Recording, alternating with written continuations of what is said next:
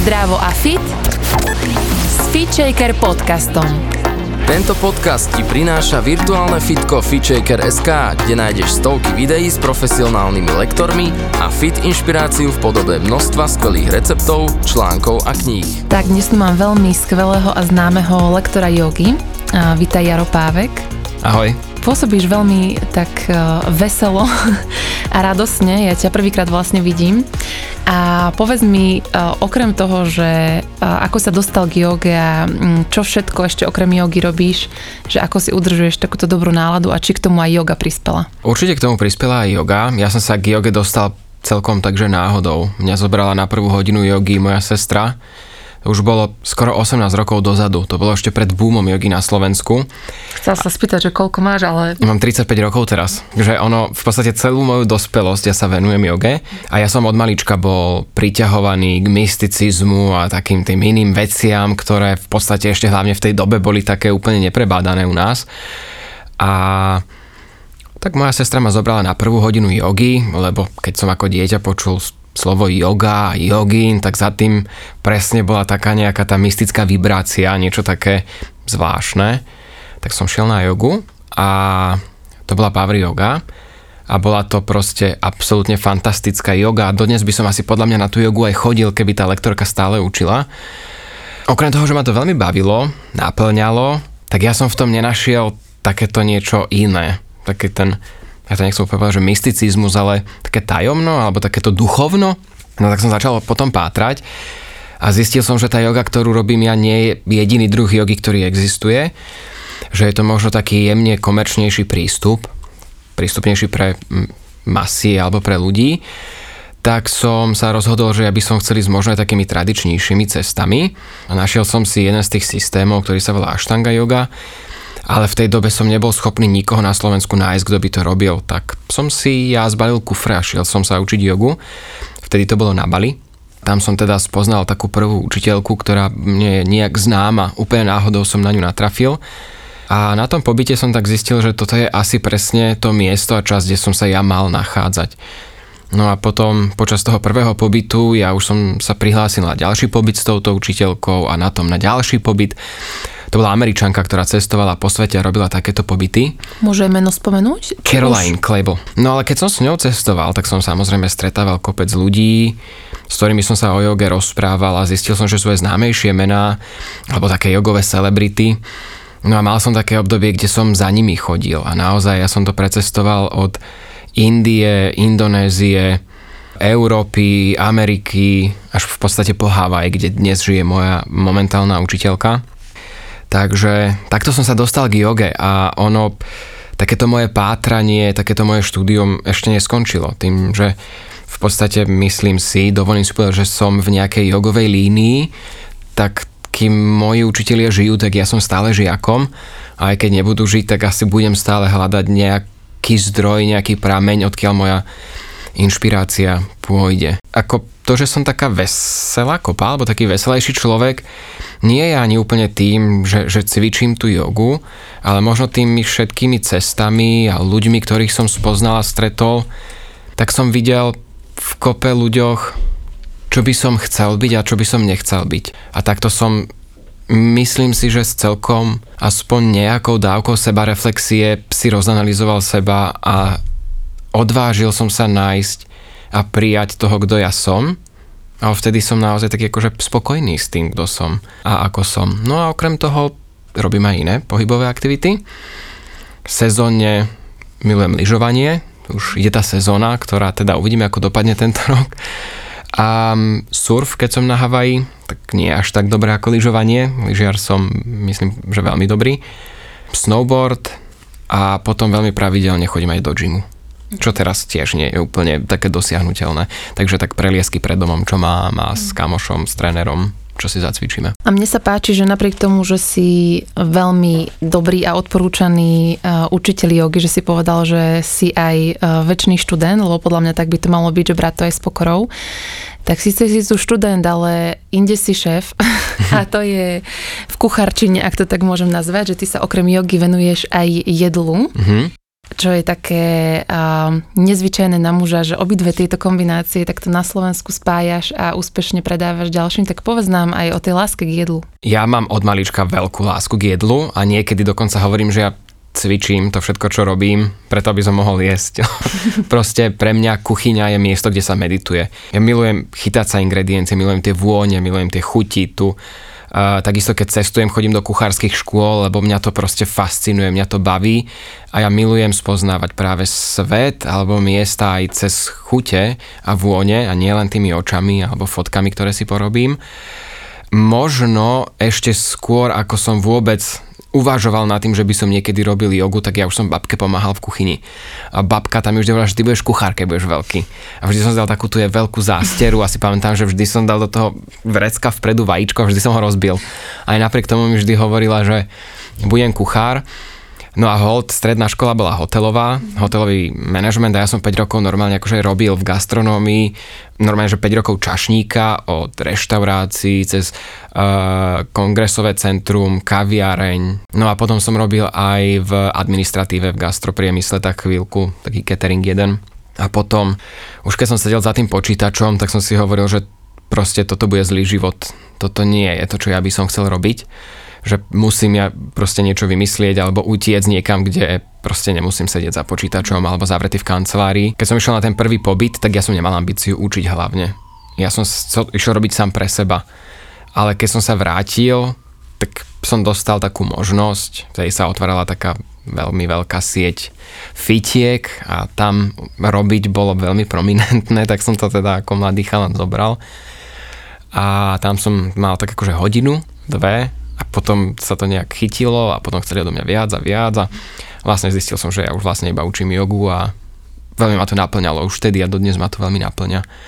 To varenie, išiel som rôznymi centrami, kde som učil, aj úplným undergroundom, kde som nebol v žiadnom štúdiu, že som si prenajímal byt a učil som naozaj pre ľudí, ktorí o mne vedeli alebo sa o mne dozvedeli a naozaj to išlo tak akože z úst do, do ucha.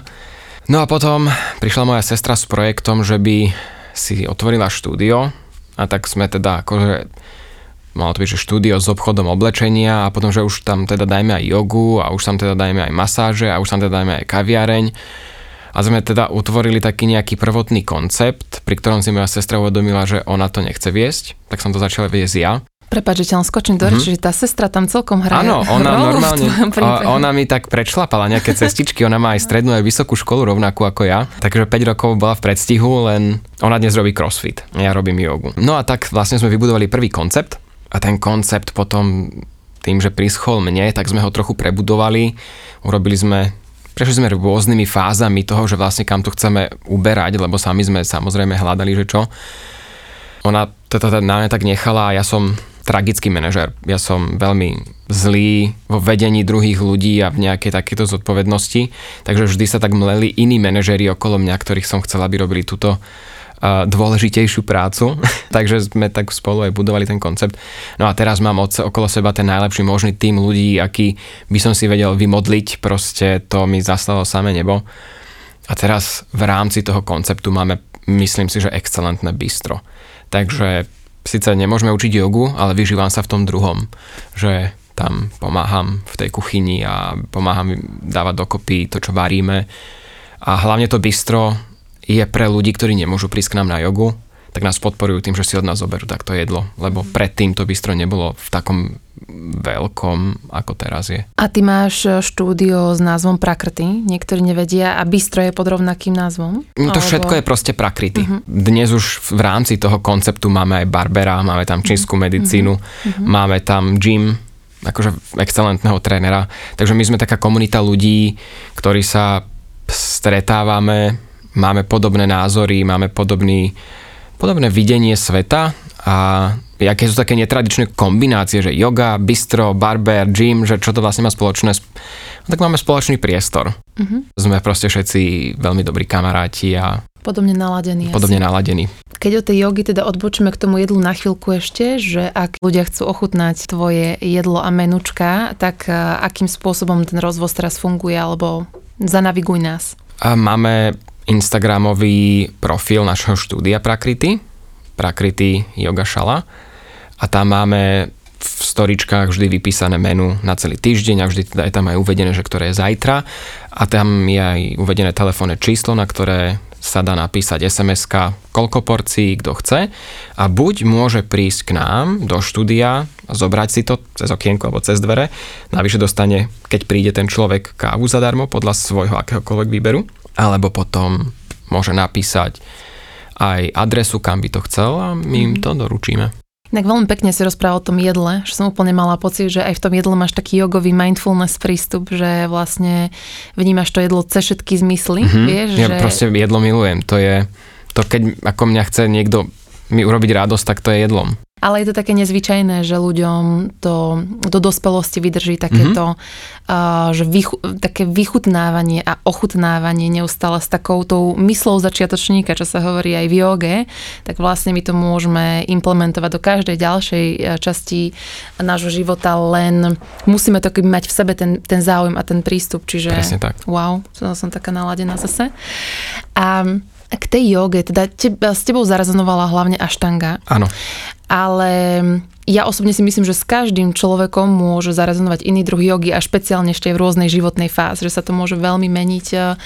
Ako by si doporučil ľuďom si vyberať druh jogy, lebo najmä keď ľudia začínajú alebo keď sú nespokojní už s, s touto jogou, tak nevedia úplne, že kde hľadať, tak aké sú také kritéria alebo hodnoty, podľa ktorých si vyberať? To je veľmi ťažká otázka, pretože pre každého z nás platí možno niečo iné.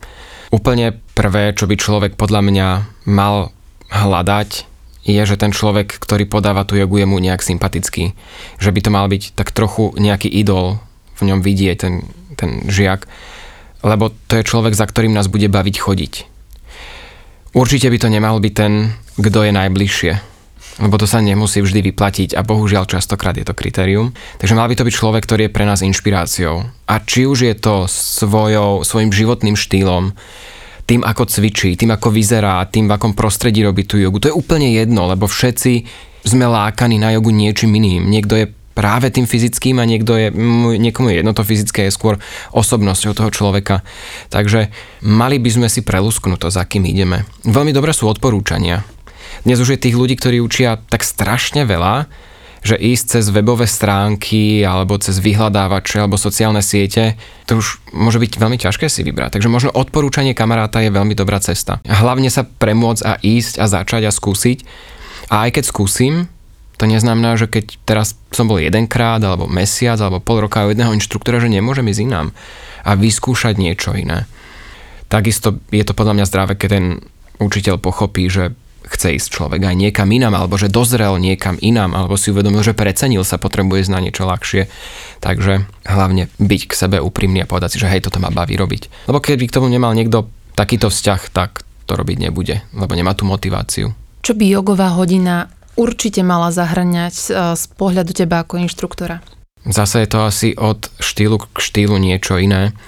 Ja si osobne myslím z toho, čo všetko o joge viem, že tá hodina by mala byť postavená na tom, ako sa dýcha. Pretože ja verím, že ten dých je práve tá esencia toho, o čom yoga je. To je to, čo nami prúdi, to by sme mali kultivovať, to je to, čo ovplyvňuje našu mysel, čo ovplyvňuje naše fyzické telo, energetické telo a konec koncov aj v naše vnímanie.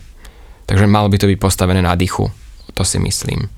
Avšak dnes už je yoga ľahko dostupná úplne každému jednému človeku a rôzni ľudia hľadajú rôzne veci a niektorí ľudia nehľadajú možno jogu, ktorá je postavená na dychu. Takže je úplne v poriadku nájsť jogu, ktorá je postavená na kvalitnom fyzickom prevedení. Takže mala by hlavne obsahovať inštruktora, ktorý vie, čo robí. Možno tým by som to uzavrel. Ako vyzerá prax jogy v tvojom bežnom uh, dennom živote a tiež ako často odporúčaš ľuďom praktikovať, či už je to, či už to asany, alebo je to možno len nejaká koncentrácia, práca s dýchom? Aj každý deň, keby to bolo možné. Yoga nemusí znamenať 60 alebo 90 minút cvičenia. To môže byť, keď sa bavíme o tej fyzickej časti, 10 minút denne, iba pozdraví slnku alebo nejaká sekvencia, ktorú si človek osvojí. Ale keď to robíme denne, to telo s nami spolupracuje, tá hlava vie, čo robím a jednoducho budujem si nejaký progres, ktorý nemusí byť, že mám nohu za hlavou, ale budujem si rituál, budujem si rutinu. Takže yoga nemá čas. Tá yoga, ktorej sa venujem ja, Ashtanga yoga, taký ten najzákladnejší rozdiel oproti ostatným druhom jogy je, že to je yoga, ktorá nie je precvičovaná, nie je vedená, ale každý jeden človek sa učí mať svoju vlastnú prax. Takže ja aj keď mám hodiny, to mám neviem, 10, 20 ľudí a každý robí svoju vlastnú prax. A ľudia, ktorí nevedia tú prax, tak ich na tej hodine ich učím. Výhoda je, že my sme vždy viacerí učiteľi, alebo jeden hlavný učiteľ a pár asistentov, takže každému sa nejaká pozornosť ujde. Takže ja v rámci mojej jogovej praxe viem, čo mám praktizovať.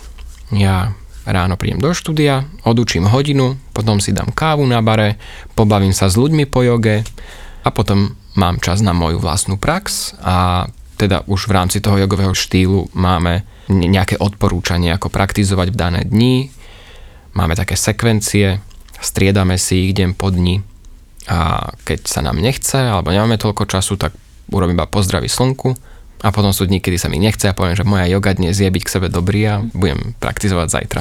A samozrejme nezabúdať na to, že joga obsahuje iné časti ako len asany, že sú tam aj dýchové cvičenia, koncentrácia a tak ďalej. Čo ťa yoga naučila, eh, čo sa týka v tom prenesenom zmysle do bežného života, alebo čím ťa zmenila? Ty si v úvode spomínal takú peknú vec, že si sa naučil akceptovať sám seba, že možno vlastne mi povieš ani, že sa nejak nezmenil, iba že si sa zakceptoval, ale keby si tak konkrétne, akože, že konkrétne môžeme nazrieť do tvojej nejaké mysle a takých vzorcov, že či pozoruješ niečo, čo sa tak zmenilo? Asi sa niečo zmenilo. Ono sám na sebe asi nevidím tie zmeny, takže by som, keď sa pozrieme do zrkadla, tak my nevidíme, že sa meníme z roka na rok. To vedia povedať ostatní ľudia. Moja sestra zase opäť tomu robí celkom reklamu, keď sa niekto uh, dozvie, že a tvoj brat robí jogu, tak ona im tak povie, že no ale nechod za ním, lebo ti budeš šibať jak jemu. Sice ona povie iné slovo, ale... a ona to myslí tak trochu, dúfam, že zo srandy, ale viem, že toto je to, čo zvykne ľuďom povedať a ona vždy povie, že mi teda akože som sa zmenil, ale ja dokážem odpozorovať sám na sebe, že som sa zmenil v tom, ako vnímam svet, ako vnímam druhých ľudí, ako vnímam svet okolo seba. Viem, že som mal iné názory, že som možno bol, že som sa proste správal inak. Ako yoga tomuto prispela, ja si nemyslím, že samotné cvičenie jogy má potenciál niečo zmeniť. Jeden z mojich učiteľov krásne takú paralelu povedal a ja si ju teda dovolím mm, akože obkúkať a povedať. Keď máme farmára, ktorý má svoje pole, orie ho, zalieva ho, hnojí ho, vytrháva buriny a potom do ňoho niečo zaseje a potom sa stará o to, čo zasial a znova zalieva tú, tú zem, prihnojuje, vytrháva buriny, aby to, čo zasial, rástlo. Yoga je tá pôda. My na to robíme jogu, aby sme orali pôdu, aby bola úrodná, Takže my sa zúrodníme. A teraz je na nás, čo zasejeme. A myslím si, že tie zmeny, ktorými ja som prešiel, zasiali moji učitelia, moji inšpirátori. A práve preto viem povedať sám o sebe, že som mal iné názory, iné chovanie, pretože teraz so stupom času viem, že iní učitelia, ktorých som mal predtým na mňa nejak vnímali a dnes už možno s tým nesúhlasím alebo súhlasím s tým, kto som bol. Takže tí učiteľia, ktorí sú teraz, sú pre mňa nielen zdrojom asan, ale inšpirácia k seba akceptácii, akceptácii celého sveta okolo mňa. Takže oni mi pom- pomohli práve zistiť to, kto som, prijať sa a cesto prijať. Dovolím si povedať aj to, že iní hrešia inak ako ja. A vtedy si môžem dovoliť byť veselý, lebo nemám taký problém. Ja niekedy stretávam ľudí, ktorí majú konflikt s jogou, pretože sú kresťania Vnímaš ty ten konflikt medzi jogou a vierovýznaním? Ja ho nevnímam, pretože yoga, aj keď práve kresťania alebo inak, inak nábožensky založení ľudia hovoria, že yoga je náboženstvo alebo je v rozpore s náboženstvom, Yoga je ateistická. Yoga akurát pochádza z kultúry, ktorá má nejaké iné náboženstvo, ale samotná yoga je staršia ako toto náboženstvo. Dokonca si myslím, že yoga môže pomôcť nábožensky založeným ľuďom byť ešte čistejší v tom náboženstve. Lebo kebyže sa máme pozrieť na takú tú prápôvodnú definíciu jogy, tak by to bolo, že je to každá cesta, ktorá vedie k Bohu. Ale to už je teraz taká, akože už začína byť ťažká téma, lebo keď niekto počuje slovo Boh, tak už sa ježí, alebo že prečo sa s tým yoga spája, prečo vôbec človek, ktorý robí jogu, používa toto slovo.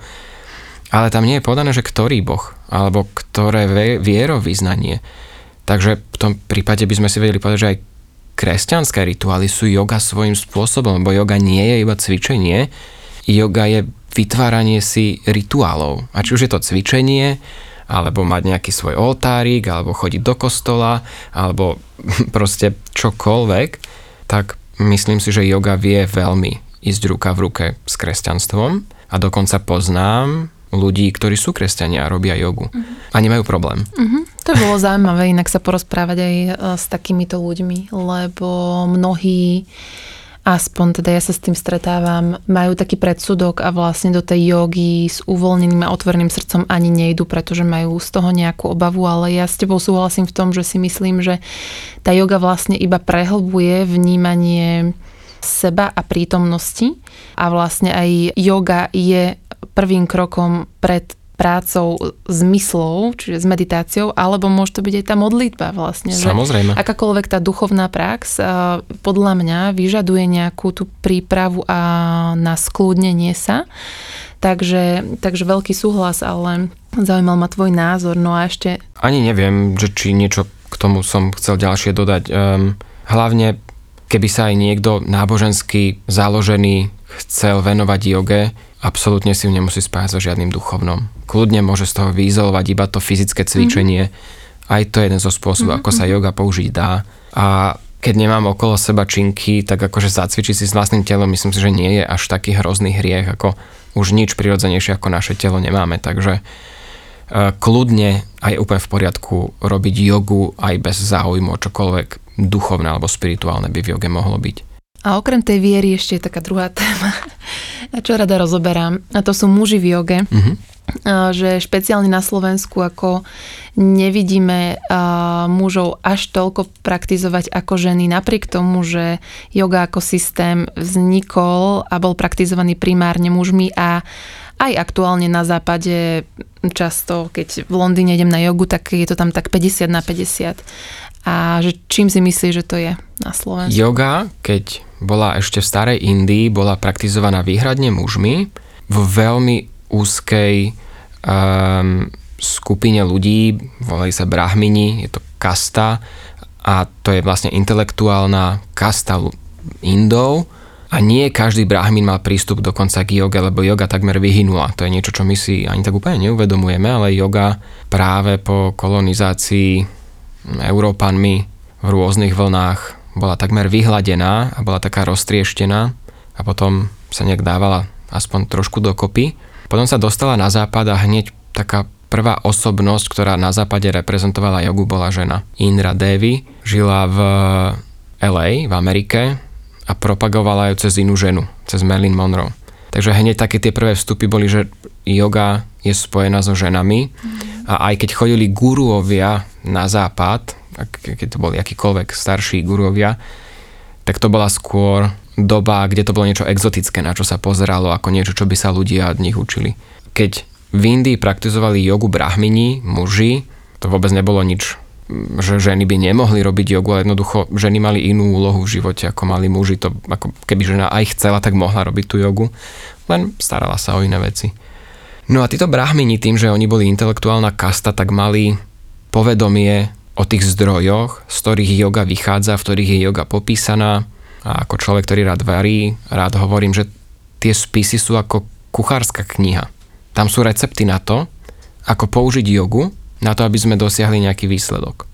Sú tam ingrediencie, ich pomery, ich postupy, ako ich spojiť a potom z toho niečo dostanem. Keď sa priniesla joga na západ, my sme zrazu nemali tie kuchárske knihy my sme nevedeli tak dobre poňať, že čo sú tie ingrediencie a v akých pomeroch a ako ich správne spojiť, aby sme dostali to, čo dostali tí Indovia vola kedy z toho. No a tak sa to bolo obdobie, kde to bolo skôr tak akože fyzické cvičenie a jednoducho to bolo asi, myslím si, že aj obdobie, kde k týmto aerobným cvičeniam celkovo inklinovali skôr ženy a tak sa to nejak stalo a potom až spätne aj muži začali prichádzať naspäť do jogy. No a Samozrejme, na západe to bolo celé skôr, ako je to tu na u nás, v tejto časti Európy, takže aj u nás muži ešte len tak trochu sa do tej jogy dostávajú. Takisto Myslím, že veľkú rolu zohráva aj to, že drvá väčšina inštruktorov jogy sú práve ženy. Nepomáha to úplne tomu vnímaniu, že yoga je v pohode aj pre mužov. Ľudia si často, alebo chlapi si často myslia, že yoga to je tak akože však ľahké, že čo tam budú robiť. A potom sú prekvapení, keď prídu. A myslím si, ako chlap, že tak z časti je to aj chlapské ego, keď vidia všetky tie ženy okolo seba, čo, čo, čo všetko sa dá s tým telom a im to nejde, že povedia, že hm, to nejdem robiť. Viem, tu na, neviem, niečo iné robiť. Takže myslím, že to je taký celý súbor toho, že my ako ľudia proste sme to začali vnímať ako ženský wellness a až teraz zistujeme, že vlastne to nemusí byť iba čisto ženský wellness. Na druhej strane, ja keď učím ako chalán, tak m- môj pomocník je tiež muž, takže keď sme dvaja chalani na hodine, tak to myslím, že majú chalani tendenciu inak vnímať, lebo my máme pomerovo viac mužov, ako majú, myslím si, ostatné štúdia. Takže asi aj táto inšpirácia v tom zohráva trošku rolu. Hej, že mužský inštruktor priťahuje mm-hmm. možno viac. Asi, hej, že ten chlap sa tam cíti taký viac v bezpečí. Vie sa taký... viac identifikovať. Hej, áno. Mm-hmm, určite. Ako sa stravuješ? Nemyslím v zmysle, že by si teraz mal dávať nejaké rady, ale len tak pre nás také typy, že jogín a človek, ktorý miluje jedlo, že jak to sklbuješ. Ja sa stravujem tak, na čo mám momentálne práve chuť. A tým, že už mám nejaký vek, mám nejaké rodinné predispozície, snažím sa jesť tak, aby som nemal veľké brucho. A to je to, kde by som to chcel nechať. Dobre, ne, nevzniknú žiadne diskusie a konflikty. Ešte možno pre tých Jaro, ktorí mm, ťa až tak nepoznajú, spomen, že kde ťa ľudia nájdú online a či možno aj online uh, precvičuješ občas. Počas tej prvej vlny, keď bolo úplne všetko zavreté, tak som dokonca mal online hodiny, čo ja som sa proste vždy dušoval, že ja nikdy nebudem robiť. A potom hold som mal každý deň jednu až dve hodiny. Musím uznať, že sám som sa z týchto online hodín posunul veľa dopredu, pretože som bol prinútený situáciou inak vnímať seba, to, čo podávam, ako to podávam, kto je moja cieľová skupina. Takže robil som to, nejaké hodiny tieto, čo som mal nahraté, mám na svojom YouTube kanáli, ale tie linky nie sú uh, verejné, treba mm-hmm. ísť cez môj osobný web, kde si ľudia vedia tento záznam nájsť. A môj osobný web je jaropávek.com Takže to je jeden taký ten prvý kanál, kde ľudia vedia nájsť celý môj profil, všetky školenia, ktoré robím, vedia tam nájsť link na štúdio, v ktorom pôsobím, Prakrity. Tam teraz nebudem ľudí posielať na stránku, lebo pracujeme na novej stránke, takže tá stará je taká už nemá úplne, nesnažíme sa ju toľko updateovať, aby, aby, aby bola taká reprezentatívna. No ale v dnešnej dobe myslím si, že také najpohotovejšie je Instagram, či už môj osobný Jaro Pávek, alebo Prakrity Yoga Šala, ktorý ale nespravujem ja, takže tam keby niekto písal nedo, nekontaktuje mňa, ale, ale, ale niekoho iného. Mm-hmm. A potom ešte okrem toho mám veľmi rád cestovanie, mm-hmm. takže tam ľudia vedia so mnou zdieľať a vidieť, keď ešte fungoval svet, kde som sa pohyboval, alebo keď teda verím, že to celé, táto zombie apokalypsa pominie, tak znova sa niekam dostanem. Ty si inšpirujúci aj pre jogových inštruktorov, tak ešte takú jednu otázku za nás že ako udržiavať dlhodobo tú jogovú hodinu takú fresh? Myslím si, že to je práve v tom, že ten inštruktor by mal byť stále žiak. Pretože keď je žiak, znova je to od štýlu k štýlu trochu iné, ale buď človek ide hlbšie do toho, čo robí a vie to lepšie podať, alebo sa aspoň drží v trende v tom danom jogovom systéme alebo, alebo v takom okruhu jogových systémov, ktoré ten človek robí a, a to podanie tým pádom nezastagnuje a vie to byť také šťavnaté. Mm-hmm. A ďalšia, podľa mňa taká úplne najzákladnejšia vec, nech už je to akákoľvek yoga je, že ten daný inštruktor by mal mať svoju vlastnú jogovú prax. A znova je to jedno, ako dlho trvá, ale keď som jogový inštruktor, to, čo cvičím s ľuďmi, nie je moja prax. A myslím si, že toto je taká tá najzákladnejšia chyba, kde kopec inštruktorov strácať tú niť alebo tú súčasť byť nejakej tradície, kde obetujú svoju vlastnú prax na cvičenie s ľuďmi. A znova nemusia sami so sebou cvičiť 60 minút, 90 minút, stačí pár minút. To je to, ten rituál, v ktorom sa my napájame na ten neviditeľný svet jogového povedomia, z ktorého my potom čerpáme a čo potom odovzdávame ďalej. Keď nemáme vlastnú prax, tak sme robot, ktorý precvičuje. Aký by si dal taký odkaz na to, ako si udržiavať vnútorný pokoj a harmóniu?